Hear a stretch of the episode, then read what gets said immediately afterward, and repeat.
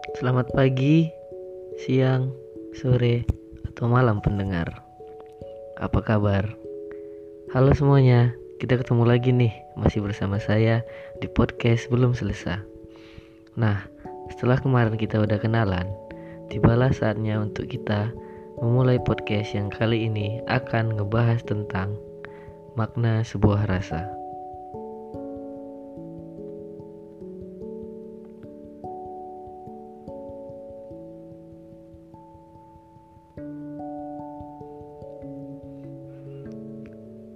Apa sih yang akan terjadi kalau kita tidak memiliki rasa?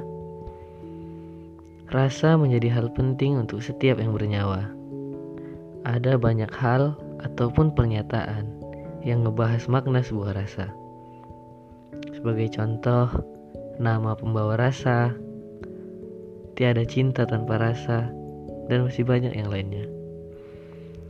Rasa di sini semakin menjadi penting karena tanpa rasa tidak akan ada yang namanya kita.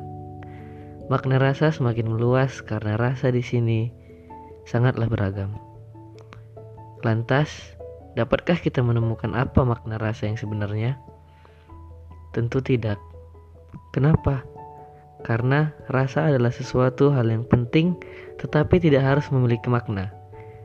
Tidak memiliki makna di sini bukan berarti tidak bermakna, karena sejatinya rasa adalah makna hanya dapat kita tarik kesimpulan bahwa hanya ada sebuah makna rasa dari berbagai sudut pandang.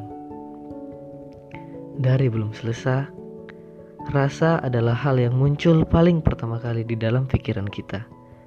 Jadi, apa rasa menurut kalian?